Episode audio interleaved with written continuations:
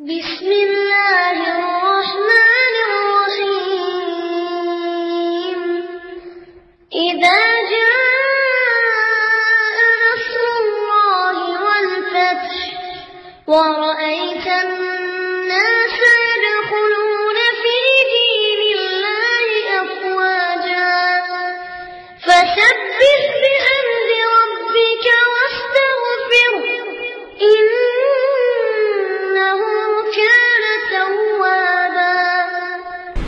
அஸ்லாம் வலைக்கம் வரமத்துல்லாஹி வரகாத்துவோம் கண்ணியத்திற்குரிய ஏகத்துவ கொள்கை சகோதர சகோதரிகளே தாய்மார்களே பெரியோர்களே இறை நம்பிக்கையாளர்களின் பண்புகள் என்கின்ற தலைப்பினை எனக்கு இங்கே வழங்கியிருக்கிறார்கள். நாம் அனைவருமே உலகத்தில் வாழும் பொழுது மூமீன்களாக வாழ வேண்டும். அப்படி வாழ்ந்தால் மட்டும்தான் நாளை மறுமையிலே நாம் ஆசைப்படுகின்ற உயர்ந்த சொர்க்கத்தினை அடைய முடியும் என்பதனை நாம் முதலில் அறிந்து கொள்ள வேண்டும். இன்றைக்கு உலகத்தில் நீங்க பார்த்தீர்கள் என்று சொன்னால் நம்முடைய முஸ்லிம்கள்ல இரண்டு பிரிவினர்கள் இருப்பார்கள். யார் இரண்டு பிரிவினர்கள்? ஒரு பிரிவினர்கள் அல்லாஹுக்கு கட்டுப்பட்டு ரசூலுக்கு கட்டுப்பட்டு சரியான முறையில் நடக்கக்கூடியவர்கள். இவங்க ஐங்கால தொழுகை நிறைவேற்றுவாங்க ஜக்காத்தை கொடுப்பாங்க கடமையாகிவிட்டால் ஹஜ்ஜையும் செய்வார்கள். இது மாதிரியான எல்லா விஷயங்களையும் செய்பவர்கள் முதல் தரம். இரண்டாவது தரம் யாரு? முஸ்லிமாக தான் இருப்பார்கள். ஆனால் அல்லாஹ் ரசூலுக்கு கட்டுப்பட மாட்டார்கள். தொழுகை என்கிற அந்த ஒரு வணக்கத்தை ஒரு நாள் கூட செய்ய மாட்டார்கள். வருஷத்துக்கு ரெண்டு தடவை தொழுகுவாங்க ரெண்டு பெருநாள். மூணாவதாக தொழுதால் இருபத்தி ஏழாம் கிழமன் சொல்லி லைலத்துல் கதிர் என்று அவர்களாக முடிவெடுத்ததில் தொழுகுவாங்க. இதுதான். இப்படி ரெண்டாவது சாரார் இருக்கிறத நீங்க பாக்குறீங்க. இப்ப ரெண்டையும் எப்படி நம்ம தெரிந்து கொள்வது? ஒட்டுமொத்தமாக ஒரே அடியாக எல்லா நபர்களையும் ஒரே தரத்துல வைக்க முடியாது. அப்ப ரெண்டு தரமாக நாம் பிரிக்கிறோம் என்றால் ரெண்டையும் மார்க் அடிப்படையில் எப்படி விளங்கிக் கொள்ள வேண்டும்? என்பதை முதலில் நாம் அறிந்து கொண்டால்தான் நாம் இறை நம்பிக்கையாளர்களாக இருப்பது எவ்வளவு மிகப்பெரிய ஒரு பாக்கியமான விஷயம் என்பதை நாம் புரிந்து கொள்வோம். இதை எப்படி அல்லாஹ் ரபுல் ஆலமீன் தன்னுடைய திருமறை குரானில் சொல்கிறான் என்றால் சூரத்துல் ஹுஜராத் என்று சொல்லப்படுகின்ற நாற்பத்தி ஒன்பதாவது அத்தியாயத்தினுடைய பதினான்கு மற்றும் பதினைந்து ஆகிய இரண்டு வசனங்களை எடுத்துக்கொண்டால் ரெண்டிலுமே நம்ம சொன்ன இந்த இரண்டு சாரார்கள் இருக்கிறாங்க பாருங்க. முதல் தரம் அதாவது எல்லாத்தையும் இஸ்லாமிய அடிப்படைப்படி கடைபிடிக்கக்கூடியவர்கள். இரண்டாவது தரம் பேருக்கு முஸ்லீமாக இருந்து கொண்டு கடைபிடிக்காதவர்கள். ரெண்டு நபர்களையும் சேர்த்து அந்த வசனத்துல அல்லாஹ் தெளிவுபடுத்துகிறான். கிராமவாசிகள் என்று அல்லாஹுடைய தூதர் காலத்துல சில மக்கள் இருப்பாங்க. அந்த கிராமவாசிகள் அல்லாஹுடைய தூதர்கிட்ட வந்து சொல்றாங்க காலத்தில் அராபு ஆமன்னா. அந்த கிராமவாசிகள் சொல்லுகிறார்களாம் அல்லாஹ் நமக்கு சொல்றான் அவர்கள் வந்து நபி உம்மிடம் சொல்லுகிறார்கள் ஆமன்னா. நாங்கள் மூமீன்களாக மாறிவிட்டோம் என்று சொல்லுகிறார்கள். நீங்க அவங்களுக்கு என்ன தெரியுமா பதில் சொல்லணும்? சரி மூமின் ஆயிட்டீங்க நல்லதுதான் அல்ஹம்துலில்லா. அப்படி சொல்லுங்க என்று அல்லாஹ் சொல்லவில்லை. அவன் வந்து மூமீன்னு சொல்றான். நீங்க பதிலுக்கு நீங்க மூமீன் தான் நீங்க பதில் சொல்லிடாதீங்க என்ன தெரியுமா பதில் சொல்லணும்? குல் லம் துக்மினு. நீங்கள் மூமின் கிடையாது. நீங்கள் இறை நம்பிக்கையாளர்கள் இல்லை என்று பதில் சொல்லுங்கள். இப்படி அல்லாஹ் சொல்றான். அப்ப நமக்கு என்ன சொல்றாங்கன்னு விளங்குதா? இப்போ ஒரு ஆள் வந்து என்கிட்ட சொல்றாருங்க. நான் ஈமான் கொண்டுட்டேன் நான் மூமினா இருக்கிறேன்னு சொல்றாரு. நான் என்ன சொல்லணும்? அலமதுல்லா சந்தோஷம் சொல்லணும். ஆனா ரசூல்லாட்டு இப்படி வந்து ஒரு ஆள் சொல்லும் பொழுது அல்லாஹ் என்ன தெரியுமா பதில் சொல்றான்? நீங்க ஈமான் கொள்ளலன்னு பதில் சொல்ல சொல்றான். அப்ப ஒரு மூமின் இல்லைன்னு அர்த்தம். அவர் முஸ்லீமாக தான் இஸ்லாத்தை ஏற்றுதான் வருகிறார். ஆனாலும் அவர் எந்த நிலையில இல்லையா? மூமின் கிடையாது என்று அல்லாஹ் சொல்லுமாறு சொல்லுகிறார். அல்லாஹ் நம்பி ரசூலை நம்பி வந்துட்டாங்க. இவங்க அல்லாஹ் ரசூலை நம்பிக்கை கொள்ளவில்லை என்றால் வேறு என்ன தரத்தில் உங்களை வைக்கிறது? அடுத்து அல்லாஹ் சொல்றான் வலாக்கின் கூலு அஸ்லம் நாம். மாறாக அந்த வந்த கிராமவாசிகளுக்கு நீங்கள் நாங்க முஸ்லீம் ஆயிட்டோம் சொல்லுங்க. சொல்லுமாறு நபிக்கு அல்லாஹ் கட்டளை எடுக்கிறான் இவர்கள் மூமீன்கள் கிடையாது முஸ்லீம்கள் தான் என்று சொல்லுகிறான். காரணம் என்ன? மூமீன்கள் என்று சொன்னால் இஸ்லாத்தை ஏற்க வேண்டும் அல்லாஹ் ரசூலுக்கு கட்டுப்பட வேண்டும் தொழுகையை சரியான முறையில் தொழ வேண்டும் அல்லாஹ் கட்டளையிட்டால் ஜிஹாதும் செய்ய வேண்டும் சதக்கா செய்ய வேண்டும் டோட்டலா ஏ டு செட் எல்லாத்துலயும் ஒருத்தர் கரெக்டா இருக்கிறான்னு வைங்க. இவர் வந்து மூமி. அப்படி இல்லாம நம்ம சொன்ன இந்த இரண்டாவது தரத்தினர்கள் போன்று களிமா சொல்லிட்டாங்க. பேரை பார்த்தீங்கன்னா அப்துல் காதர் அப்துல்லான்னு முஸ்லீமாக பேர் இருக்கிறது. அவர் பேர் டிசில சர்டிபிகேட்ல எல்லாத்துலயும் எடுத்து பார்த்தா அவர் முஸ்லீம் என்று தான் பதியப்பட்டிருக்கிறது. ஊர்ல எல்லாரும் முஸ்லீமா தான் பாக்குறாங்க யார் முஸ்லீம் இல்லைல்ல சொல்ல மாட்டாங்க. மௌத்தா போனா ஜனசா தொழுகை வைப்போம். அப்படி வைத்தாலும் கூட இவர் மூமீனுடைய பட்டியல்ல வருவாரா? முதல் பட்டியல்ல வரமாட்டார். காரணம் என்ன? அந்த கிராமவாசிகள் மாதிரி. அதுக்குன்னு கிராமம் உள்ள இப்படி இருக்குன்னு நம்ம நினைச்சிடக்கூடாதுங்க. சில கிராமங்கள்ல கரெக்டாவும் இருக்கிறாங்க. பெரும்பாலும் இப்படி இருக்கிறது. அப்ப இந்த ஒரு அடிப்படையில் அல்லாஹ் ரபுல் ஆலமீன் மூமீன்களையும் மூமின் அல்லாத முஸ்லிம்கள் பேரளவுல உலகத்தின் பார்வையில் முஸ்லீம் தான். அல்லாஹ்வுடைய பார்வையில முஸ்லீமை தாண்டி மூமின் என்று ஒரு தரம் ஒன்று இருக்கிறது. இந்திய நாட்டு சட்டப்படி 22 ரெண்டு கோடி முஸ்லீம் இருக்காருன்னு தான் சொல்லுவான். நாம முஸ்லீம் ஆயிட்டோமே.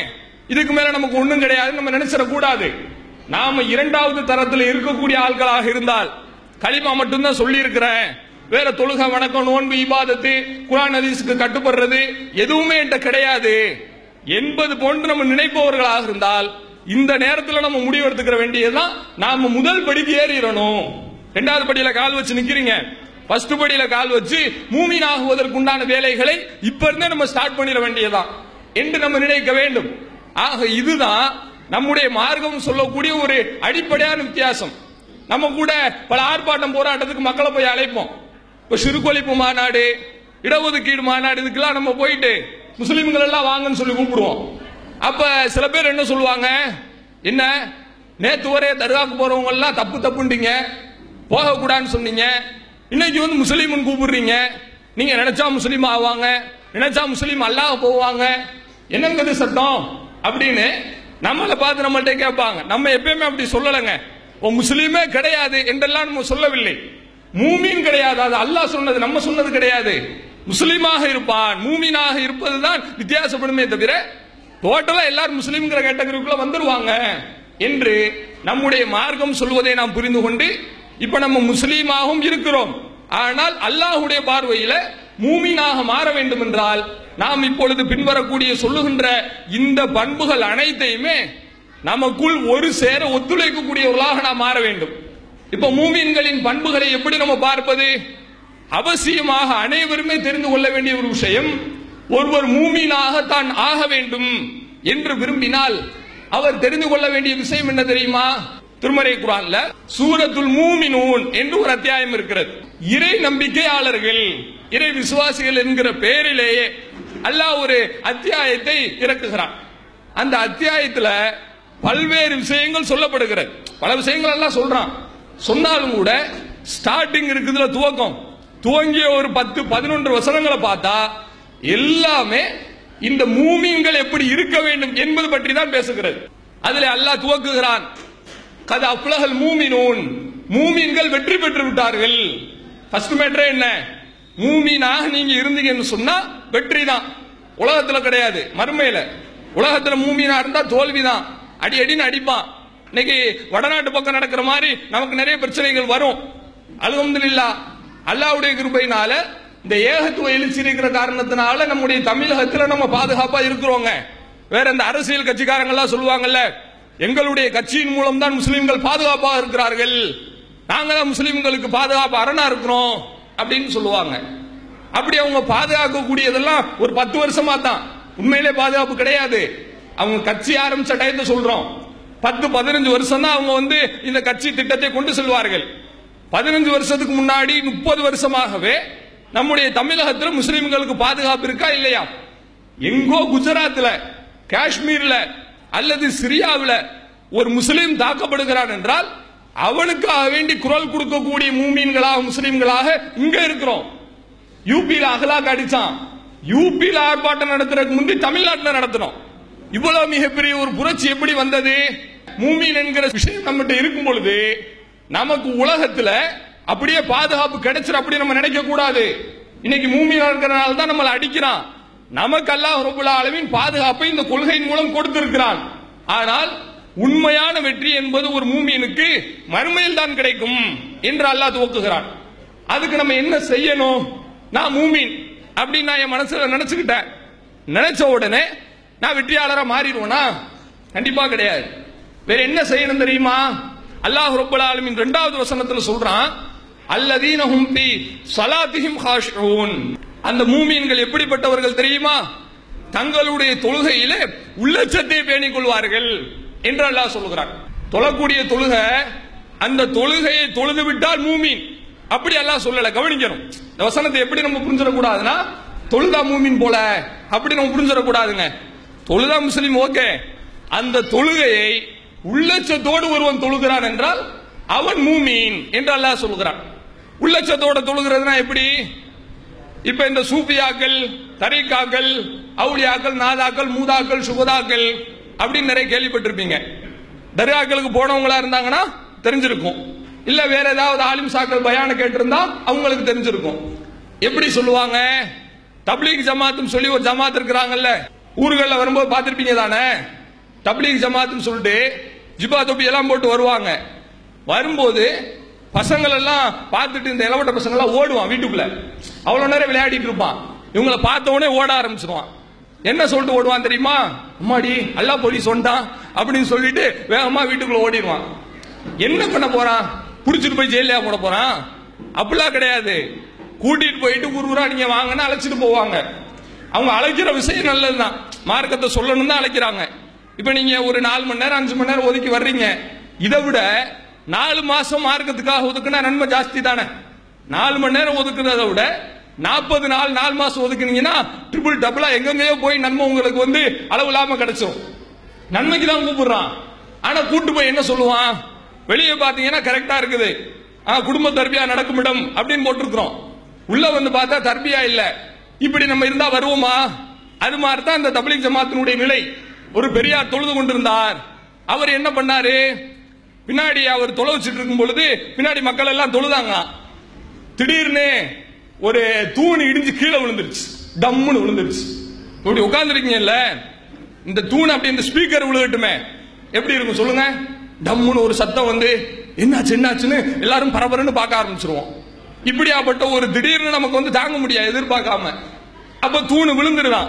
விழுந்த உடனே பின்னாடி தொழக்கூடிய மக்கள் எல்லாம் எந்திரிச்சு ஓடிட்டான் வெளியே. வெளியே போயிட்டு நின்று பாக்குறாங்க என்ன பூச்சுன்னு தெரியலையே? பள்ளியாச திடீர்னு இடிஞ்சிருச்சு என்னன்னு தெரியல. யார் வந்துட்டாங்களா என்னன்னு தெரியலன்னு சொல்லி பயந்துட்டு வெளியே போயிட்டாங்க. எல்லாத்துக்கும் உள்ளதுதான் நம்மளே அப்படி இருந்தாலும் எந்திரிச்சு ஓடதான் வேணும். சரியா? நம்ம ஒண்ணு அப்படியே உள்ள இருந்துட்டு நான் செத்தாலும் சாகுவேன் அப்படின்லாம் நம்ம சொல்லக்கூடாது. உயிரை காத்துக்கிற வேண்டியதுதான். இப்ப எல்லாரும் போயிட்டாங்க. இந்த பெரியார் தொழுதுட்டு இருந்தவர் என்ன பண்றாரு? போகாம தக்பீர் கட்டி அலமதுல்லா ரப்பில் கடைசி வரை ஓதிட்டு சலாம் கொடுத்துட்டார். கரெக்டா தொழுது முடிச்சிட்டார் எப்பயும் போல. தொழுது முடிச்சு வெளியே வந்து மக்கள்கிட்ட கேட்கிறாராம் ஏ என்னப்பா? தொழுதுட்டே இருக்கும்போது ஓடி போயிட்டு ஏன் போனீங்க அவங்க சொல்றாங்க இந்த மாதிரி இடிஞ்சிருச்சு. அப்படியோ இடிஞ்சிருச்சோ? அப்படின்னு கேட்கிறாராம் இடிஞ்சது அவருக்கு தெரியல. அந்த அளவுக்கு முழுக்க முழுக்க அல்லாவோட ஒன்றி போய் தொழுகிறார்ன்ற மாதிரி ஒரு கதை ஒன்றை எடுத்து விடுவார்கள். இதுவா இறையச்சம் தொழுகையில உள்ளச்சத்தோடு இருக்கிற முஸ்லீமுடைய மூமியினுடைய பண்பு. இதுவா இறைச்சம்ன்றது டூப்ளிகேட் இறைச்சம் இதெல்லாம் நடிப்பு. அப்படியெல்லாம் ஒருத்தர் இருக்க மாட்டான். ஒரு பிள்ளை முன்னாடி தடுக்கி கீழே விழுந்துருச்சு தொழுதுட்டு இருக்கும்போது. பிள்ளையை தூக்கி தூக்கி இப்படி விடுவீங்களா? இல்ல பிள்ளை எப்படி போனாலும் போகட்டும் அப்படின்னு நிப்போமா? திருடன் வந்து செல்போனை தூக்கிட்டு போறான். தபிலிக் ஜமாத்துக்கார் தொழுதுட்டு இருக்கிறார். செல்போனை தூக்கிட்டு போறான். என்ன நடந்தாலும் எனக்கு தெரியாது. அப்படியா இருப்பாங்க? குடிஞ்சு நம்ம செல்போன் எடுக்க மாட்டோம். எடுக்கதான் வேணும். இது மார்க்கத்துல சொன்னது. வேற எப்படித்தான் இரையச்சம் உள்ளச்சம் என்பது எப்படி இருக்க வேண்டும் தெரியுமா? நபிகள் நாயகம் சல்லல்லாஹ் அலிசல்லம் அவர்கள் சொல்கிறார்கள் நீங்கள் எப்படி அல்லாஹுவை வணங்க வேண்டும் என்றால் கண்ணக்க தராகு நீ அல்லாவை பார்ப்பது போன்று வணங்க வேண்டும். அல்லாஹ் எப்படி வணங்கணும்? அல்லாஹ் நம்ம பார்த்துட்டு இருக்கிறோம். அல்லாஹ் முன்னாடி நின்றுட்டு இருக்கிறோம். அப்படிங்கிற மாதிரி நினைச்சு வணங்க வேண்டும். அப்படி நினைச்சா என்ன நடக்கும்? யோசிச்சு பாருங்க. தொழுதுட்டு இருக்கும்போது அசால்ட்டா இந்த பக்கம் இப்படி பாக்குறது எப்படி பாக்குறது இது மாதிரியா நம்ம பார்ப்போமா? அத்தியாவசியத்துக்கு நம்ம திரும்புறது வேற. அதை ரசூல்லாவே அனுமதி கொடுத்துருக்காங்க. அந்த விஷயம் வேறு. சும்மா திரும்பி பாக்குற அசால்ட்டா பாக்குறது அத்தியாவசியம் இல்லாம ஒரு அசட்டையாக திரும்புவது எத்தனை ரக்கா தொழுதம் தெரியாம அவங்க என்ன நடக்குதுன்னே தெரியாம தொழுவது ஒரு சஜிதா பண்ணுமா ரெண்டு சஜிதா பண்ணுமா இது கூட தெரியாம பெரும்பாலும் இப்படி தொழுவாங்கல்ல. இந்த மாதிரி தொழுகிறோம் என்று சொன்னால் நாம் என்ன நினைச்சுக்கிறோம் அல்லாஹ் முன்னாடி நம்ம நிக்கிறோம் அல்லாஹுவை நம்ம பார்த்து கொண்டிருக்கிறோம் என்று நினைக்க வேண்டும். நினைச்சு பாருங்க. இப்ப நம்ம தொழுகிறோம் முன்னாடி அல்லாஹ் நிக்கிறான். பாக்குறீங்க எவ்வளவு ஒரு பயபக்தியோட தொழுவோம்? ஒரு ஸ்கூல் ஸ்டூடெண்ட் டீச்சர் முன்னாடி இருக்கும்போது தப்பு பண்ணுவானா? முன்னாடி இப்படி போய் கையை கட்டி நிற்கிறான் கையை கட்டுறா. கட்டிட்டான். இப்படி நின்றுட்டே இருக்கிறான். ஓடுவானா எந்திரிச்சு? இல்ல ஒரு சாக்லேட்டை உரிச்சு சாப்பிடுவானா? போயிட்டா எல்லாம் செய்வான். அவர் பார்த்துட்டே இருக்கிறான்னு தெரியும் பொழுது செய்ய மாட்டான். ஒரு மார்க்கெட்டுக்குள்ள போறாங்க சூப்பர் மார்க்கெட்டுக்குள்ள திருடன். டக்குன்னு அப்படியே எடுத்து பைக்கில் போட ரெடியா இருக்கான். தலைக்கு மேல இது கேமராவால் கண்காணிக்கப்படுகிறதுன்னு போட்டிருக்கான். எடுப்பானா? எடுத்தா வெளியே பில் போட்டு கேட் அவுட் வெளியே போறவங்கள நம்மளை பிடிச்சி போலீஸ்ல கொடுத்துருவான். பயந்துருவான். இப்படி அந்த பார்வை நம்ம மேல இருக்குன்னு சொன்னா பயத்தோட தொழுகும் தானே? அப்படி தொழுக வேண்டும் என்று அல்லாஹ்வுடைய தூதர் சொல்கிறார்கள். இல்லம் டக்குன் தராகும். ஒரு பேச்சுக்கு அல்லாஹ் பார்க்கவில்லை என்றே வைத்துக் கொள்ளுங்கள். நம்ம பார்க்கிறோம் அல்லாஹ் தெரியல. அல்லாஹ் தெரியற மாதிரி தொழுகும் ரசுல்லா சொல்லிட்டாங்க. ஆனா நான் பார்க்கிறேன் எனக்கு அல்லாஹ் தெரியலையே. சரி தெரியலதான். அப்ப எப்படி தெரியுமா தொழுகணும்? கண்ணகுயராக அவன் உங்களை பார்க்கிறான் என்று நினைத்து தொழுகுங்கள் நீங்க அவனை பாக்குறமா நினைச்சுக்குங்க. கண்ணுக்கு தெரியலையா? அவன் உங்களை பாக்குறான்னு நினைச்சுக்குங்க. இப்படி அல்லாஹுடைய தூதர் சொல்கிறார்களே இதுதான் ஒரு அழகான உள்ளட்சமான தொழுகைக்குண்டான ஒரு அடையாளமே தவிர வேறு எதையெல்லாம் நம்ம கற்பனை பண்ணிட்டுலாம் இருக்க கூடாது நம்முடைய தொழுகையில என்ன அசைவுகளை நம்ம செய்கிறோம் என்று அனைத்தையுமே உன்னிப்பாக கவனிக்க வேண்டும். சில நபர்கள் தொழுவாங்க. பள்ளிவாசல்ல பெரும்பகுதி ஆண்களுக்கு தெரியும். சுஜூதுல இருந்து எழுந்திருச்சு உட்கார்ந்ததுல இருந்து சலாம் கொடுக்கிறவரை விரலை அசைக்கிறோம் இது அத்தகையாத்துல அசைக்க ஆரம்பிச்சதுல இருந்து சலாம் கொடுக்கிற வரை என்ன செய்யணும்? அசைச்சுட்டே இருக்கணும். இதுதான் சட்டம். சில நேரத்தில் எப்படி பார்க்கலாம்? ஒருத்தர் தொழுதுட்டு இருப்பார். அத்தகையாத்துல் இல்லாஹி வசலவாத்து தைபாத் அசைஞ்சிட்டே இருக்கும். போயிட்டே இருக்கும் பொழுது சலவாத்துக்கிட்ட போவார் இப்படி நின்றோம். அசையாது. அசையாம இப்படி நின்றோம். நின்று நின்றுட்டே இருக்கும். சரி நின்றுட்டார் நிப்பாட்டிட்டார் சலாம் கொடுக்க போறாருன்னு பார்த்தா திருப்பி அசைப்பார் இப்படி வரும். இதுக்கு என்ன அர்த்தம் தெரியுமா? உள்ள செய்யலான்னு அர்த்தம். என்ன நடக்குதுன்னே தெரியல. சும்மா கூட்டது இப்படி உட்கார வச்சு என்ன சொல்றாங்க ஒண்ணுமே புரிய மாட்டேது இப்படி ஒருத்தன் பார்த்தான்னு வைங்க. என்ன சொல்றது? கவனம் இல்லைங்க. அப்படின்னு சொல்லுவோமா இல்லையா? அது மாதிரி தான் தொழுகும் பொழுது இப்படி அசைச்சுட்டே இருக்கும்போது திடீர்னு நிக்குது திருப்பி அசையுது திருப்பி நிக்குது திருப்பி அசையுதுன்னு வைங்களேன். தொழுகையில கவனம் கிடையாது. அசைறது நின்றுச்சுன்னா என்ன அர்த்தம்? ஒரு சிந்தனை வேற எங்கேயோ இருக்கு. கடையில எங்க இது எங்க வச்சோன்னு தெரியலையே. செல்போன் எங்க வச்சோன்னு தெரியல. வீட்டுக்கு பால் பாக்கெட் வாங்க சொன்னாங்களா? வாங்க சொல்லலையா? என்ன பாக்கெட்டு? இப்படி யோசிச்சுக்கிட்டு இருந்தோம். விரல ஆற்ற வழியிலே டக்கு நின்றோம்.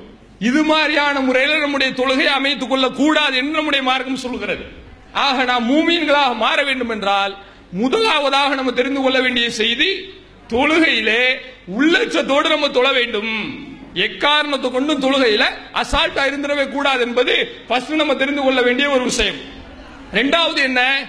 வல்லதீனஹும் அணி லகுவி முஅரிதூன் பூமியன்கள் எப்படிப்பட்டவர்கள் தெரியுமா? அவர்களுடைய பண்புகள் வீணான விஷயங்களை விட்டு அவர்கள் தவிர்த்து கொள்வார்கள் என்று அல்லாஹ் சொல்கிறான். இன்னைக்கு இது வந்து முக்கியங்க. தொழுக ஃபர்ஸ்ட் ரெண்டாவது எல்லாம் கரெக்டா சொல்லியிருக்க மாதிரி தான் தெரியுது. இன்னைக்கு காலகட்டத்தில் இந்த வீணான விஷயங்களை விட்டு தவிர்த்து கொள்வது என்பது ரொம்ப முக்கியத்துவமான ஒன்றுதான். ஏன்னு சொன்னா அந்த காலகட்டத்தில் ரசுல்லா காலத்துல எல்லாம் வீணா நேரத்தை கழிக்கிறன்றது ரொம்ப வாய்ப்பு குறைவு. இன்னைக்கு காலகட்டத்தில் அப்படியா? நீங்க டயத்தை வேஸ்ட் பண்றதுக்கு என்ன வேணாலும் பண்ணலாம். பைபாஸ்ல போறீங்க. போகும்போது என்ன செய்வான்? கடை வச்சிருப்பான் பைபாஸ்ல இந்த கடை பேர் என்ன தெரியுமா? ஒரு முனியாண்டி விலாசு மாயாண்டி விலாஸ்னா அது வேற. கடை பேரே டைம் பாஸ் கடை எதுக்கு திறந்து வச்சிருக்கிறாங்க? போயிட்டு டைம் பாஸுக்கு சாப்பிடுங்க அப்படிங்கறதான் இப்படி டயத்தை போக்குறதுக்குன்னு சொல்லி ஒரு வழியை கண்டுபிடிச்சிருக்கான். இது நேரத்தை வீணடிக்கிறதா இல்லையா? ஒரு கால் மணி நேரம் நீ சாப்பிடு. பொறுமையா தான் சாப்பிடணும். வேக வேகமா அள்ளி போட்டு சாப்பிட்டோம்னா உடம்புக்கு ஆபத்து. கரெக்டா என்ன செய்யணும்? மெண்டு அரைச்சு முழுங்கி இதுதான் சாப்பிடுவதற்குண்டான ஒரு வழிமுறை.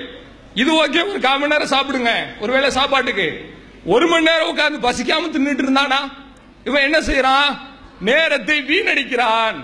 இன்னைக்கு நம்முடைய சமுதாயத்து மக்கள்கிட்ட இந்த சாப்பிடுவது என்பது வெளியே போய் சாப்பிடுறது கம்மியா தான் இருக்கும். வீட்டுக்குள்ளே நடக்கும். ஆனா பெரும்பாலும் எல்லாத்தையும் இந்த ஒரு தவறு எதுல தெரியுமா வருகிறது இன்றைக்கு? செல்போன் தான். Mobile phone. அதுக்கு தான் சொல்லுவாங்க. சொறி பிடிச்சவங்கையும் செல் பிடிச்சவங்கையும் சும்மா இருக்காது. அப்படின்னு சொல்லி ஒரு வசனம் ஒன்று சொல்லுவாங்கன்னு வைங்களேன். சொறி பிடிச்சவன் இப்ப எனக்கு வந்து சொறி வந்துருச்சு கையில. சும்மா இருப்பானா சொல்லிட்டே இருப்பேன். யார் பக்கத்தில் இருந்தா என்ன இல்லைனா என்ன? இப்படி சொல்லிட்டே இருப்போம். செல் பிடிச்சாலும் அதான் கதையாம்.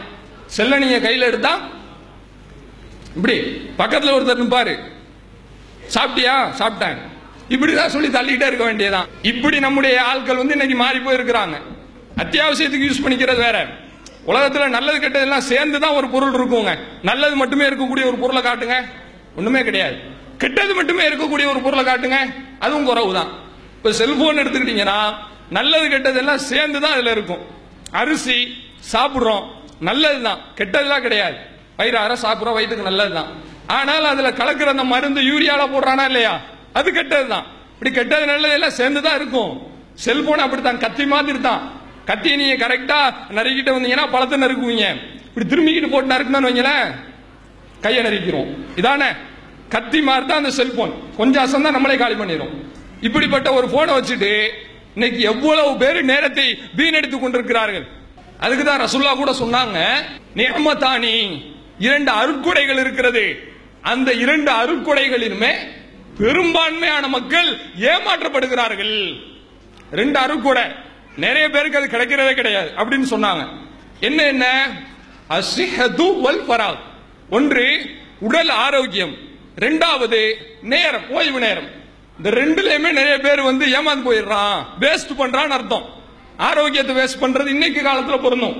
சாப்பாடுகள் சத்தானதெல்லாம் எதுவும் கிடையாது மேக்சிமம் இல்லையா? நம்ம பார்த்து தான் சாப்பிட வேண்டி இருக்கிறது. அது நமக்கு தேவையில்லை. ரெண்டாவது ரசுல்லா சொன்னது என்ன? ஓய்வு நேரம் அந்த நேரம் இருக்குதுல. அதை வந்து நிறைய பேர் வேஸ்ட் பண்றாங்கன்னு ரசூல் ஸல்லல்லாஹு அலைஹி சொல்றாங்க. இது வந்து ஒரு மூமியினுடைய பண்பா? மூமினாக இருக்கக்கூடியவன் தன்னுடைய நேரத்தை சரியாக செலவழிக்க வேண்டும். ஆற்றில் போட்டாலும் அளந்து போடு அப்படின்னு சொன்னான். ஆத்துல தூக்கி போடுற ஒரு அரிசியும் தூக்கி போட்டுறாத. ஒரு நூறு கிராம் அரிசி கெட்டு போச்சுன்னா புழு வச்சிருச்சுன்னா அதை மட்டும் தூக்கி போடுங்க. அதான் அந்த பழமொழியினுடைய அர்த்தம். அப்ப நாம் என்ன செய்யணும்? இப்ப போன் பாக்குறதுக்காக நான் வந்து நேரத்தை செலவழிக்கிறேன்னு சொன்னா சேட்டிங் சொல்லி சாப்பிட்டியா சாப்பிடலையா பல்லு விளக்குனியா விளக்குனியா இதெல்லாம் கேட்கணும். இதெல்லாம் தானே என்ன கேட்டுட்டு இருக்கிறாங்க. போன் கண்டுபிடிச்சது எதுக்குங்க? போன் பேசணும் அப்படிங்கிறது தான் இன்னைக்கு நடப்பு. போன் பேசுறதை தவிர எல்லாமே நடக்கிறது. பேசுறது கிடையாது யாரும். சேட்டிங் தான். சில பேர் ரீசார்ஜே பண்ண மாட்டான் பேசுறதுக்கு. பேஸ்புக்கு மட்டும் வாரம் ஆச்சுன்னா பதினாலு ரூபா போய் ரீசார்ஜ் பண்ணிட்டு வந்துருவான். பேஸ்புக்ல இவங்க வந்து பேச காட்டுறாங்களாம். அப்படின்ற மாதிரி நினைச்சுக்கிட்டு அப்படி செஞ்சுட்டு இருக்கிறாங்க. இது எவ்வளவு மிகப்பெரிய ஒரு ஏமாற்றம் சொல்லுங்க. மூமீன்களாக நாம் இருந்தால் நேரத்தை வீணடிக்க கூடாது. அப்படி நேரத்தை வீணடிக்காமல் பிரயோஜனமான முறையில் நம்ம செலவழித்தா மறுமையிலே நமக்கு நன்மை. உலகத்தில் நேரம் மிச்சமாயிரும் அதானே? நேரத்தை போட்டு வேஸ்ட் பண்ணணும். தேவையில்லாம இதுக்கு பேஸ்புக்ல உட்காந்து நோண்டிட்டு இருக்கணும். தேவைக்கு நம்ம வந்து பயன்படுத்த வேண்டியதுதான். தேவையில்லாம நோண்டுனா முட்டாள்னு அர்த்தம். அதுக்கு தான் சொன்னான். ஒரு நண்பர் கூட சொன்னார். என்னன்னா ஒருத்தன் வந்து மெசேஜ் அனுப்பியிருக்கான பேஸ்புக்ல உலகத்திலே அஞ்சு முட்டாள்களை நீ கூட்டிட்டு வா அப்படின்னு சொல்லி ஒரு மன்னர் ஒரு ஆட்ட போய் சொன்னாராம். மந்திரிட்ட மந்திரி என்ன செஞ்சா? நேர வெளியே கிளம்பி போயிட்டான். போனா ஒருத்த வந்து வேக வேகமா மரத்துல தென்னை மரத்துல ஏறி இருக்கான் ஓனர் மரத்துக்கார் வந்தாரு வேக வேகமா திருப்பி இறங்கிட்டான். ஏன்டா மேல ஏறின? புல்லு புடுங்குறதுக்கு ஏறின? புல்லு மரத்துல இருக்குமாடா? அது இருக்கான்னு தெரிஞ்சுதான் இறங்குறேன் அப்படின்னா. இவன் முட்டாள் தானே? எவ்வளவு பெரிய ஆளா இருப்பான்? இருக்காதுன்னு தெரியுனா தெரிஞ்சுக்கிட்டே இவன் ஏறிட்டு இறங்குறான். சரி ஒரு ஆள் கிடைச்சாச்சு. ரெண்டாவது ஆள் யாரு? ஒருத்தன் மாட்டு வண்டி மேல உட்காந்து போயிட்டு இருக்கிறான். போயிட்டு இருக்கும்போது சும்மா போனா பரவாயில்ல. அல்ல சூட் கேஸ் பெட்டி பெடுக்க அந்த வண்டி மேல வச்சுக்கிட்டா பரவாயில்ல. இடம் இருக்கு. இருந்தாலும் என்ன பண்றான்? தலையில தூக்கி வச்சுக்கிட்டு சூட்கேஸ் வச்சு வண்டியில உட்காந்து போயிட்டு இருக்கிறான். கூட்டு கேட்கிறார் ஒருத்தர் ஏன்பா கேச தூக்கி கீழே வைங்க. எதுக்கு தலையில வச்சிருக்க? அதுக்கு அவன் என்ன தெரியுமா பதில் சொன்னா பெட்டிய வண்டியில வச்சா மாடுக்கு வலிக்கும் இழுக்க முடியாது. அதனால என் தலையில வச்சுக்கிட்டு நான் மாட்டு மேல உட்காந்துருக்கேன்னு சொல்றான். இவன் தலையில வச்சால் மாடு தான் இழுக்க போகுது. இது தெரியாம இவன் சொல்லிட்டான். இவன் ரெண்டாவது ஆள். வந்து சொல்றான் ரெண்டு பேர்த்த கூட்டிட்டு வந்துட்டேன். சரி மூணாவது ஆள் யாரு? இந்த மாதிரி ஆட்களை கூட்டிட்டு வர சொன்னீங்கல்ல அந்த நீங்க தான் மூணாவது முட்டாள் அப்படின்னு ராஜா பார்த்து சொல்லிட்டான். என்ன என்ன முட்டாள்ட்டியா நாலாவது முட்டாள் யார் அப்ப? நான் தான் நாலாவது முட்டாள். உங்க பேச்சு கேட்டு போய் நான் தேடணும் பாருங்க உங்கள நாங்க தான் நான் தான் நாலாவது முட்டாள். இன்னொரு ஆள் மிச்சம் இருக்கு கவனம். அஞ்சாவது முட்டாள் யார் தெரியுமா? இந்த மெசேஜ் உட்காந்து படிச்சுட்டு இருக்கான் பாருங்க. இவன் தான் அந்த முட்டாள்னு சொல்லி கடைசியில் நம்மளே இங்க இருக்கனாக்கிட்டான். இப்படிதான் நேரம் வந்து ஒண்ணுக்குமே லாய்க்கே இருக்காது போற போக்கில் இப்படி படிக்கிறது வேற? ஆனால் சில ஆளுக்கு இதுலயே மூழ்கி முத்தெடுப்பார்கள். நைட்டு பன்னெண்டு மணி ஒரு மணிக்கு ஆன்லைன் என்னப்பா பண்ண? சேட் பண்ணிட்டு இருந்தேன். என்ன சேட் பண்ண? ஃப்ரெண்ட்ஸோட பேசிட்டு இருந்தேன். அவ்வளவுதான். இப்படி இன்றைக்கு நேரத்தை வீணடிக்கக்கூடிய ஆண்கள் பெண்கள். எவ்வளவு நபர்கள் தங்களுடைய நேரத்தை வீணடிக்கிறோம். இந்த ஒரு காரியத்தை நம்ம இனி பொழுதும் வாழ்க்கையில் ஒரு பொழுதாவது நம்ம தொடர்கிறோம் என்று சொன்னால் கண்டிப்பாக நம்ம மூமீன்கள் கிடையாது என்பதை உணர்ந்து கொள்ள வேண்டியதுதான்.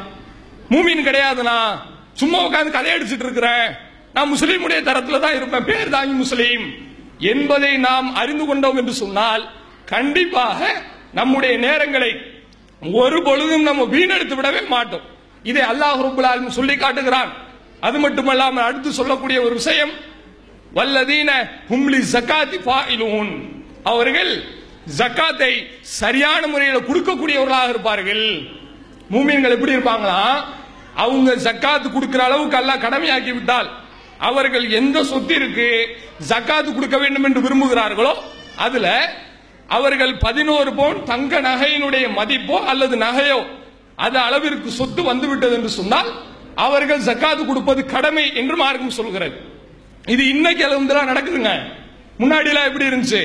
தௌஹீத் வர்றதுக்கு முன்னாடி ஒரு அறுபது வயசுக்கு மேல பெண்கள் ஆண்கள் அதுவும் வசதியா இருந்தவங்களுக்கு நிச்சயமா தெரிஞ்சிருக்கும். என்ன பண்ணுவாங்க தெரியுமா? கடந்த காலத்துல ஜக்காத்து கொடுப்பாங்க. ஹஜ்ஜு பெருநாள் நோம்பு பெருநாள் வந்துருச்சுன்னு சொன்னா ஒரு ஆயிரம் ரூபாய்க்கு ஒரு ரூபா சில்லறையா மாத்தி வச்சுப்பாங்க. ஆயிரம் ஒரு ரூபாய் எவ்வளவு பெரிய கவர்ல நிற்கும் அந்த ஆயிரம் ஒரு ரூபாயும் தெருவில் வரக்கூடிய முசாபர்கள் இருக்கிறான் பாருங்க அவனை கூப்பிட்டு ஆளுக்கு ஆள் ஒரு ரூபாயா கொடுப்பாங்க. இந்தா உனக்கு தகப்பனுக்கு ஒன்று பிள்ளைக்கு ஒன்று மனைவிக்கு ஒன்று இப்படி கொடுத்து விடுவாங்க. இது என்னவா? ஜக்காத்து கொடுக்குறோம். இதுக்கு பேரு தான் ஜக்காத்.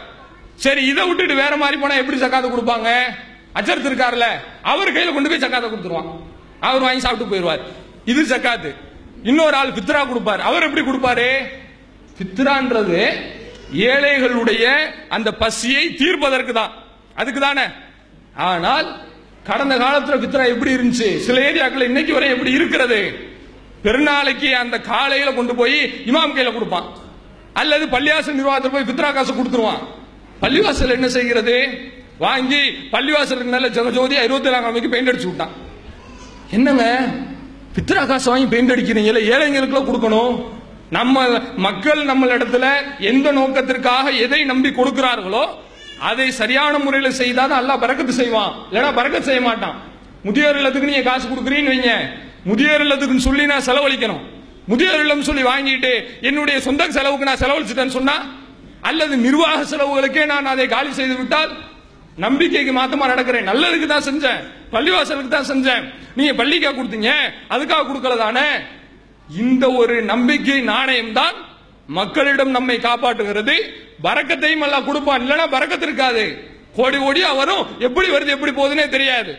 இந்த மாதிரி நம்முடைய சமுதாயம் மிகப்பெரிய ஒரு தவறை செய்து கொண்டிருந்தார்கள். ஆனால் இப்படி செய்யக்கூடியவர்கள் விளங்கிக் கொள்ள வேண்டும். இது மூமிங்களுடைய பண்பு கிடையாது. இப்படி செய்யறவங்க எல்லாம் யாரு? பெயர் தாங்கி முஸ்லிம்கள் தானே தவிர இவர்கள் மூமின்கள் கிடையாது என்பதை இந்த இடத்துல உணர்ந்து கொள்ள கடமைப்பட்டிருக்கிறோம். அதை விட நாம் அனைவருமே இறைவனுடைய நம்பிக்கையாளர்களாக மாற வேண்டும் என்று சொன்னால் நம்ம இடத்துல ரொம்ப ரொம்ப ரொம்ப ரொம்ப இருந்ததாக வேண்டும். ஒரு சதவீதம் கூட காம்ப்ரமைஸ் பண்ணிவிடவே கூடாது. என்று சொல்லக்கூடிய ஒரு விஷயத்தை அல்லாஹ் ரபுல் ஆலமீன் தன்னுடைய திருமறை குரானிலே சூரத் நூறிலே சொல்லி காட்டுகிறான். இன்னமல் மூமின் நல்லதீன ஒரு மூமியங்கள் இருக்கிறார்களே அவர்கள் எப்படிப்பட்டவர்கள் தெரியுமா? இன்னமா காண கவுளல் மூமினின். மூமின்களுடைய கூற்று. இப்ப நீங்க இறை நம்பிக்கையாளர்களா இல்லையா? என்று உங்களை நீங்க டெஸ்ட் பண்ணணும்னு சொன்னா ஒன்னும் பண்ண தேவையில்லை. ஒரே ஒரு மேட்ரு. என்ன தெரியுமா? இதா துஉ இலல்லாஹி ஒரு ரசூலிஹி. அல்லாஹ்வின் பக்கமும் ரசூலின் பக்கமும் நீங்கள் அழைக்கப்படுகிறீர்கள் என்று சொன்னால் ஐய கூலு சமயனா வாத்தானா. செவியொற்றம் கட்டுப்பட்டோம். இதுதான் ஒரு மூமியினுடைய பண்பு எப்படி இருக்கணுமா ரசூல் அல்லாஹ்வின் பக்கம் உங்களை அழைக்கிறோம். செவி ஏற்று கட்டுப்பட வேண்டியதுதான். இதுதான் மூமீன். செவி ஏற்று கட்டுப்படுற நான் என்ன வாயில சொல்றதா? யூதர்கள் கூட அப்படித்தான் இருந்தான். ரசுல்லா வந்து நீங்க செவி ஏற்று கட்டுப்பட்டோம் சொல்லுங்கப்பான்னு சொன்ன உடனே யூத என்ன தெரியுமா சொன்னா? ஆ, நாங்க செவியேற்றுட்டோம் வா அசைனா. ஆனா கட்டுப்பட மாட்டோம்னு சொன்னான். செவியேற்போம் நீங்க சொல்றத கேட்டுக்குருவோம். ஆனா செய்ய மாட்டோம் அப்படின்னு சொன்னான்.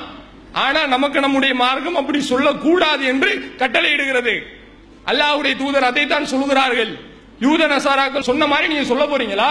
நாங்க செவியேற்றோம் கட்டுப்பட மாட்டோம். சும்மா பயான் கேட்போம் ஆனா செய்ய மாட்டோம். அப்படி நீங்க சொல்ல போறீங்களா? கேட்டா செய்யுங்க.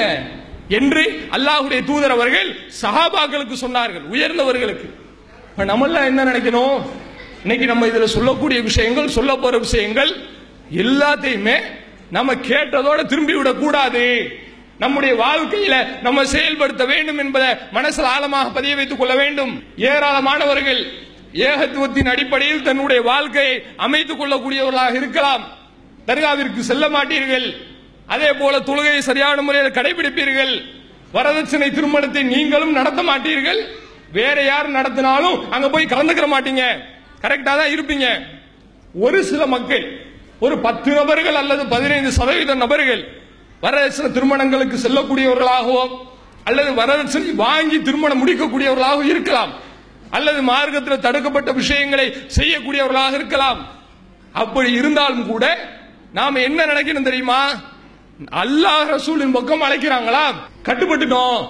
இதுக்கு மேல நாங்க வந்து ஊர் வழக்கமா இருக்கோம். நாங்க வழி வழியா செஞ்சுட்டோம். முப்பது வருஷமா செஞ்சுட்டனே.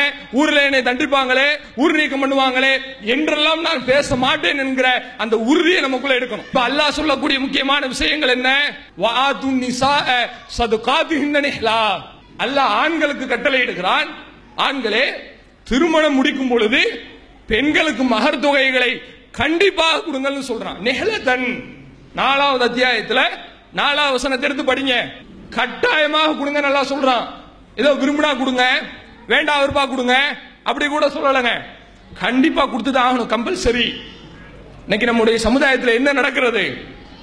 ஐம்பது சதவீதம் ஒழிச்சிட்டோம் அலமதுல்லா மீதமுள்ள ஐம்பது சதவீதம் பல கிராமங்கள்ல அல்லது ஏகத்துவத்தை ஏற்காத மக்களிடத்துல இன்றைக்கு வரை இந்த வரதட்சணை என்கிற கொடுமை இருக்கிறதா இல்லையா? அவர்கள் நினைத்தால் ஒழித்து விடலாம். ஆடம்பர திருமணங்கள். அரபு நாட்டில் போய் வேகாத இல்ல. வெந்து அவன் சம்பாதிக்கக்கூடிய பணம். அது இன்னைக்கு நாட்டுல எப்படி விரயமாக கொண்டிருக்கிற ஊர்ல சம்பாதிச்சாலும் அந்த கஷ்டம் தான் வெளிநாட்டிலையும் கஷ்டம் இந்த நாட்டிலையும் கஷ்டம். நூறு ரூபாய் சம்பாதிக்கிறதுக்குள்ள உயிர் போய் உயிர் வரும். சாதாரண விஷயம் கிடையாது. ஏசியில உட்கார்ந்து சம்பாதிக்கிறவனுக்கு கஷ்டம் இருக்கிறது. உலகத்துல எந்த வேலையும் கஷ்டம் இல்லாத வேலையே கிடையாது. இவ்வளவு ஒரு சிரமத்துக்கு மத்தியில ஒரு ஆண் தன்னுடைய மான மரியாதையை அடகு வைத்து தன்னுடைய உடல் நலனை மக்களுக்கு மத்தியில அவன் பொருட்படுத்தாமல் தன்னுடைய குடும்பத்துக்காக தன்னுடைய மனைவிக்காக குழந்தைகளுக்காக சம்பாதிக்கிறாங்க. சம்பாரிச்சும் சம்பாரிச்சிட்டீங்க ஒரு ஒரு கோடி ரூபா சேர்த்துட்டோம். இன்னும் ஒரு ஒரு கோடி ரூபா சேர்த்துட்டோம்னா பிள்ளைங்களுக்கெல்லாம் ஐம்பது ஐம்பது லட்சம் பிரிச்சு கொடுத்துடலாம். போயிட்டு வாங்க இன்னும் ஒரு அஞ்சு வருஷம் போயிட்டு வாங்க. சொல்ற ஆட்கள் இருக்கிறாங்களா இல்லையா? தேவைக்கு போவது வேற. தேவை நிறைவேறிச்சு. அலமதுலான்னு வந்து ஊர்ல வந்து கடையை போட்டு உட்காருங்க. பெரும்பாலும் வெளிநாட்டு மோகம் தான் தேவைக்கு அனுப்புங்கள். நன்மை இருந்தால் அனுப்புங்கள். நன்மை இல்லாம போட்டு போப்போன்னு போன்னு சொல்லி அவனை விரட்டி விட்டு அவன் பதில் சொல்ல முடியாம பிளைட் ஏறிடுறான். ஒருத்தர் கூட சொன்னார் என்கிட்ட. ஃபாரின் போறது எப்படி தெரியுமா எங்களுக்கு இருக்கும்? இங்க இருந்து வெளிநாட்டுக்கு பிளைட் ஏறும்போது எங்களுக்கு மனசுல அப்படியே கணக்கும். அங்க ஏர்போர்ட்ல நிப்போம். அங்கிருந்து பிளைட் இறங்கும்ல. துபாய் ஏர்போர்ட் துபாய் ஏர்லைன்ஸ் அதெல்லாம் இறங்கும் போது பார்த்துட்டு அப்படியே நினைப்போம் அந்த பிளைட்ல வந்து இறங்குறவன் சந்தோஷப்படுவான். நம்ம ஊருக்கு போக போறோம் ரெண்டு மாசம் ஊர்ல இருக்க போறோம் சந்தோஷப்படுவான். திருப்பி போக போற நிலையில நான் நிக்கிறேன். எனக்கு எப்படி தெரியுமா இருக்கு? வெளிநாடு போற மாதிரி இல்ல. மவுத்தா போற மாதிரி இருக்குன்னு சொல்றான். ஒண்ணுமே புரியலையே. ஒய்ஃபுக்கு உடம்பு முடியல போகணுமா வேணாமா? பையனை தூக்கிட்டு ஆஸ்பத்திரிக்கு போகணும் முடியலையே. அப்படிங்கிற மாதிரி அவன் வந்து ஏதோ ஒரு மரணத்தினுடைய முதல் படி போன்று இந்த வெளிநாட்டு பயணங்களை நினைக்கிறார்கள். இப்படிப்பட்ட ஒரு உழைப்பு செய்த அந்த பணம் இருக்கிறது இன்னைக்கு எப்படி நம்ம வேஸ்ட் பண்ணிட்டு இருக்கிறோம்? கேட்பாங்க. கல்யாண வீட்டில் என்ன? கல்யாண வீடு எளிமையான திருமணம் நபிவழி திருமணமா? ஒரு பந்தல் செட்டு கிடையாது. சீரியல் லைட்டு கிடையாது. ஊரை வளர்ச்சி விருந்து கிடையாது. என்ன பாதிலா கல்யாணம்? போப்பா போய் செய்ய அப்படிமா. இல்ல நபிவழி அடிப்படையில் கல்யாணம் பண்ண சொல்லியிருக்காங்க. கல்யாண வீடா இது மௌத்து வீடா? பாரு. ஒரு வாழை மரல கொண்டு வந்து வாழை மரத்தை வைடான்னு சொல்லுவாங்க. வச்சுட்டான். ரேடியோ போடு போட்டுட்டான். ரேடியோ கூட குறைஞ்சிருக்கு. சீரியல் லைட்டை போடு. ஏழு எட்டு ஆறு அந்த பிறைய கொண்டு வந்து வை. வரதட்சணை கேளு. அல்லது நான் பெண்ணை பெத்தவளா இருந்தா நான் கொடுப்பேன் நீ வாங்கித்தான் ஆகணும். கணவன் வீட்டுல இப்படி எல்லாம் ஃபைட் பண்ணக்கூடியவர்களாக இருக்கிறோமே நாம என்ன நினைக்கிறோம் தெரியுமா? நாம் நினைத்தால் வரதட்சணை தடுக்க முடியும் கொடுக்காமலும் இருக்க முடியும். கிலோ கணக்கில் நகை நூறு பவுன் நகை என் பொண்ணுக்கு போட்டு தான் கட்டி கொடுப்பேன். ஒரு அம்மா சொல்றாங்க நூறு பவுன் நகை நீயே போட்டுருவீங்க. வேற ஒருத்தன் ஒரு பவுன் நகை வாங்குறதுக்கு வழி இல்லாம மாசம் ஆறாயிரம் ரூபாய் சம்பாதிப்பான். அவன் என்ன பண்ணுவான்? நூறு பவுன் நகை என்ன செய்வான்? பள்ளியாசல பள்ளியாசலா போய் பிச்சை எடுப்பான். அதான் பண்ணுவான். இன்னைக்கு நம்ம சமுதாயத்தில் நடக்கிறதா இல்லையா? அல்லாஹ் ரப்புல் ஆலமின் சொல்லக்கூடிய அடிப்படையில நாம மூமீன்களாக இருக்கிறோம் என்றால் செவியற்றோம் கட்டுப்பட்டோம். இதான் மூமீன். அல்லாஹ் குரான் சொல்லிட்டான் ஆண்கள் தான் கொடுக்க வேண்டும் என்று சொல்லிவிட்டான். அப்ப நம்ம வாங்க கூடாது பெண்கள் இடத்துல ஆண்கள் வாங்கக்கூடாது என்று ஆண்கள் உறுதியாக இருப்பார்கள் பெரும்பாலும். ஆனால் பெண்கள்கிட்ட இந்த குறைபாடு இருக்கிற காரணத்தினால அந்த ஆண் தள்ளப்படுகிறான். நீ வாங்கித்தான் ஆகணும் அப்படின்னு சொன்ன உடனே அவன் அதுக்கு வந்து நிர்பந்தப்படுத்துறானா இல்லையா? ஆக இந்த ஒரு குணத்தை பெண்கள் தயவு செய்து மாற்றிக்கொள்ளுங்கள். இந்த பொருளாதார மோகம் வரதட்சணை வாங்கணும் கொடுக்கணும் ஆடம்பரமா பண்ணணும். நம்ம கல்யாணத்தை பார்த்துட்டு ஊர்ல இருக்கிறவன் மூக்குல விரல வைக்கணும். நமக்கு அல்லாஹ் ரபுல் ஆலமின் மரமேல கொடுக்கக்கூடிய அந்த தண்டனை பெரியது. இன்ன பத்துஷ ரப்பிக்கல ஷதீத். இறைவனுடைய பிடி மிக மிக கடுமையானது என்று அல்லாஹ் சொல்லுகிறான். யோசிச்சு பாருங்க. அப்படி கடுமையானதுக்குள்ள நம்ம உட்கார முடியுமா? இப்போ எங்க ஃபேன் எல்லாம் ஓடுது. பத்து நிமிஷம் கரண்ட் ஆஃப் பண்ணட்டும். எந்திரிச்சு ஓடிடுவோம் எல்லாரும். என்ன பிடி இருக்கு அப்படின்னு சொல்லி போயிடுவோம். புழுக்கம் தாங்கலன்னு சொல்லி புலம்பிக்கிட்டே இருப்போமா இல்லையா? பயானா பண்ணுவோம். யாருமே பயன் கவனிக்க மாட்டீங்க. காரணம் என்ன? வெ- வெக்கையா இருக்கும். முடியாது. மனிதர்கள் கூடும் பொழுது மனித வெக்கை ஜாஸ்தியா இருக்கும். இந்த நிலையில நம்ம இருக்கிறோமே அல்லாஹ் ரப்புல் ஆலமீன் நம்மை நாளை மறுமையில நரகத்துல தூக்கி போட்டா நிக்க முடியாது பக்கத்துல. நின்னுதான் ஆகணும் நல்லா உள்ள போட்டு தண்டிப்பான். மௌத்தா போயிருவோம் திருப்பி உயிர் கொடுப்பான். திருப்பி வருவோம் திருப்பி உயிர் கொடுப்பான். செத்து செத்து பிழைக்க வேண்டியதுதான். லா எமூத்து பீகாவலா யஹ்யா. அங்கு வாழ்வும் கிடையாது சாவும் கிடையாது என்று அல்லாஹ் சொல்கிறான். அப்ப இதெல்லாம் நம்ம யோசிக்கணுமா வேணாமா? முஸ்லீமாக எல்லாம் கேட்க மாட்டோம். மூமீனாகவும் அந்த முதல் தர அடிப்படையில் நம்ம இருக்கிறோம் என்றால் நம்ம விளங்கிற வேண்டியதுதான். இனிமேல் இந்த வரதட்சணை வாங்குறது கொடுக்கறது அல்லது வாங்கி கொடுத்து பண்ற கல்யாணம் எதுக்குமே நான் போக மாட்டேன். அதற்கு எதிராக நான் கருத்துக்களை சொல்வேன். என்னுடைய வீட்டில் வாங்கி அந்த போர்டை மாட்டி வரக்கூடிய மக்கள் பார்த்தவனே புரியணும். நீங்க சொல்லட்டினாலும் கூட வீட்டுக்குள்ள வந்து பத்திரிக்கை வைக்க வருவாங்கல்ல?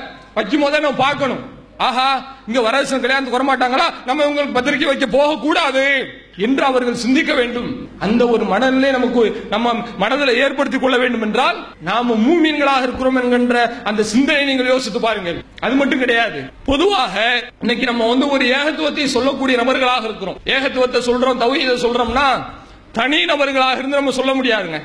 இப்ப பயான் பண்றேன் நான் பயான் பண்றேன். ஒரு ஆளா இருந்து நான் பயான் பண்ணா இந்த அளவுக்கு சொல்ல முடியுமா? சொல்லுங்க. தனியா நீங்க தொழுகிறீங்க. லுகர் நாலரை காத்து தொழுது முடிச்சிட்டோம்.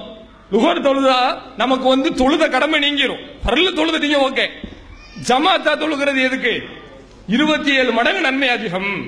தனியாக தொழுவதை விட ஜமாத்தாக தொழுதால் இருபத்தி ஏழு மடங்கு நன்மை.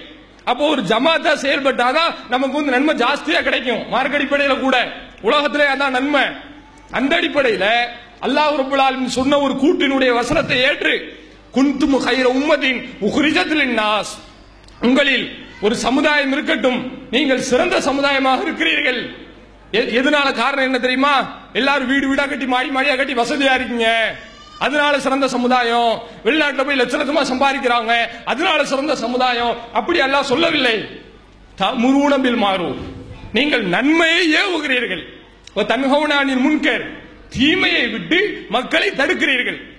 அதனால நீங்க சிறந்த சமுதாயம். அல்லாஹ் ரபுல் சொல்லி காட்டுகிறான். அப்ப நன்மையை ஏவி தீமையை தடுக்கக்கூடிய ஒரு சமுதாயமாக நாம் இருக்க வேண்டும் என்றால் ஒரு ஜமாத்தா செயல்பட்டாதான் முடியும். ஜமாத்தா இருந்தோம்னா என்ன நடக்கும்? நமக்குள்ள பல்வேறு விதமான விஷயங்களை நம்ம விதித்துக் கொள்வோம். கட்டுப்பாடுகளை போட்டுக் கொள்வோம். இதை இப்படித்தான் செய்யணும். இதை யார் மீறினால் நம்ம வந்து நடவடிக்கை எடுப்போம். இதை யாருமே மீறக்கூடாது. எல்லாரும் இதன் அடிப்படையில் தான் செயல்பட வேண்டும் என்று நமக்கு மத்தியில் சில விஷயங்களை வகுத்து வச்சிருப்போம்.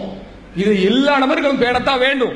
யாருக்கு வந்து நம்ம நெளிவு சுழிவு அல்லது அட்ஜஸ்ட்மெண்ட் பண்றது? எந்த விஷயம் வைத்துக் கொள்ளக்கூடாது. இறையச்சத்தின் அடிப்படையில் நாம எல்லாரும் சேர்ந்து ஒரு நபரை நமக்கு தலைமையேற்று நடத்துபவர் என்று முடிவு செய்து விட்டோம். சரியாக நடக்கிறார் தவறு செய்யவில்லை என்று சொன்னால் அவருக்கு கடைசி வரையும் கட்டுப்பட்டு நடப்பது நம்முடைய மார்க்கத்தில் சொன்ன ஒரு அம்சம். ஒரு இஸ்லாமிய ஆட்சி நடக்குதுன்னு வைங்க. அந்த ஆட்சியில் அரசனுக்கு கட்டுப்படுற அது தனியான ஒரு சட்டம். ஆட்சி இல்லாவிட்டாலும் கூட ஒரு கூட்டமாக ஒட்டுமொத்தமாக நம்ம சேர்ந்து செயல்படுகிறோம் என்றால் அதுலேயும் கட்டுப்பாடு இருக்கும். காரணம் என்ன? அல்லாஹ் குரானில மூமின்களை பற்றி சொல்லுகிறார் வௌஃபூ பில் நீங்கள் உங்களுடைய உடன்படிக்கைகளை நிறைவேற்றுங்கள் என்று நம்பிக்கை கொண்டவர்களை பார்த்து சொல்லுகிறார். அப்ப நம்ம ஒரு உடன்படிக்கை ஒப்பந்தம் செய்யறோம். நாங்க இந்த ஜமாத்துல கரெக்டா நடப்போம். எவ்வித விதிமீறலையும் நாங்க வந்து செய்ய மாட்டோம். இதுதான் நாங்க கொடுத்த உடன்படிக்கை. இதை மீறினா எங்க மேல நீங்க நடவடிக்கை எடுக்கலாம். இதான் சட்ட விதி பயிலாம் என்று எல்லாத்தையும் சரியான முறையில் நம்ம தெரிந்து அதை உணர்ந்து உடன்படிக்கை எடுத்திருக்கோம்னு வைங்க. சரியா நடக்கணும்னு அர்த்தம். ஒரு கடையில போய் பார்ட்னரா சேர்றீங்க. ரெண்டு பேரும் மாசம் மாசம் பத்தாயிரம் ரூபாய் போடணும் அப்படிங்கிற மாதிரி ஒரு சின்ன முதலீட்டுல சேர்ந்துட்டோம். சின்ன கடை தான். ரெண்டு பேரும் சேர்ந்து வியாபாரம் பார்க்கறோம். மறுமாசம் வருது. பத்தாயிரம் ரூபாய் இல்ல. ஐயாயிரம் ரூபாய் கொடுக்குறேன்றீங்க. மாட்டம் பத்தாயிரம் ரூபாய் தான் கொடுன்னு பார்ட்னர் சொல்றான். இப்போ நம்ம என்ன பண்ணணும்? இல்லை இல்லை ஐயாயிரம் ரூபா தான் கொடுப்பேன் அவன்கிட்ட போய் சண்டை போடலாமா? கடனை கப்ப வாங்கிட்டு வந்து பாக்கி ஐயாயிரம் ரூபாய் சேர்த்து பத்தாயிரம் ரூபாய் கொடுக்க வேண்டியதுதான். ஏன் கொடுக்கணும்? கடன் வாங்குற மார்க்கத்தை தவிர்த்துக்கிற வேண்டியதுதான். இப்ப வாங்கதான் வேணும். காரணம் என்ன? அவன் கரெக்டா கொண்டு வந்துட்டான். நீ சரியா கொண்டு போகல. உன்னுடைய உழைப்பை நீ அதிகப்படுத்த தான் வேண்டும். காரணம் என்ன? நம்ம ஒத்துக்கொண்ட அந்த உடன்படிக்கையை நம்ம சரியான முறையில் கொண்டு போனோம் நமக்கு சொல்லப்படுகிற விஷயங்கள் நம்முடைய மேற்பார்வைக்கு தவறானது போன்று தெரியலாம். ஆனால் உள்ரங்கமாக பார்த்தால் அந்த முடிவை யார் சொல்லுகிறார்களோ அவர்களுடைய நிலையிலிருந்து பார்த்தா சரியாக தெரியும். அதுக்கு ஒரு அதிச கூட சொல்லலாம். எப்படி கட்டுப்படுதல் நமக்கு முக்கியம்?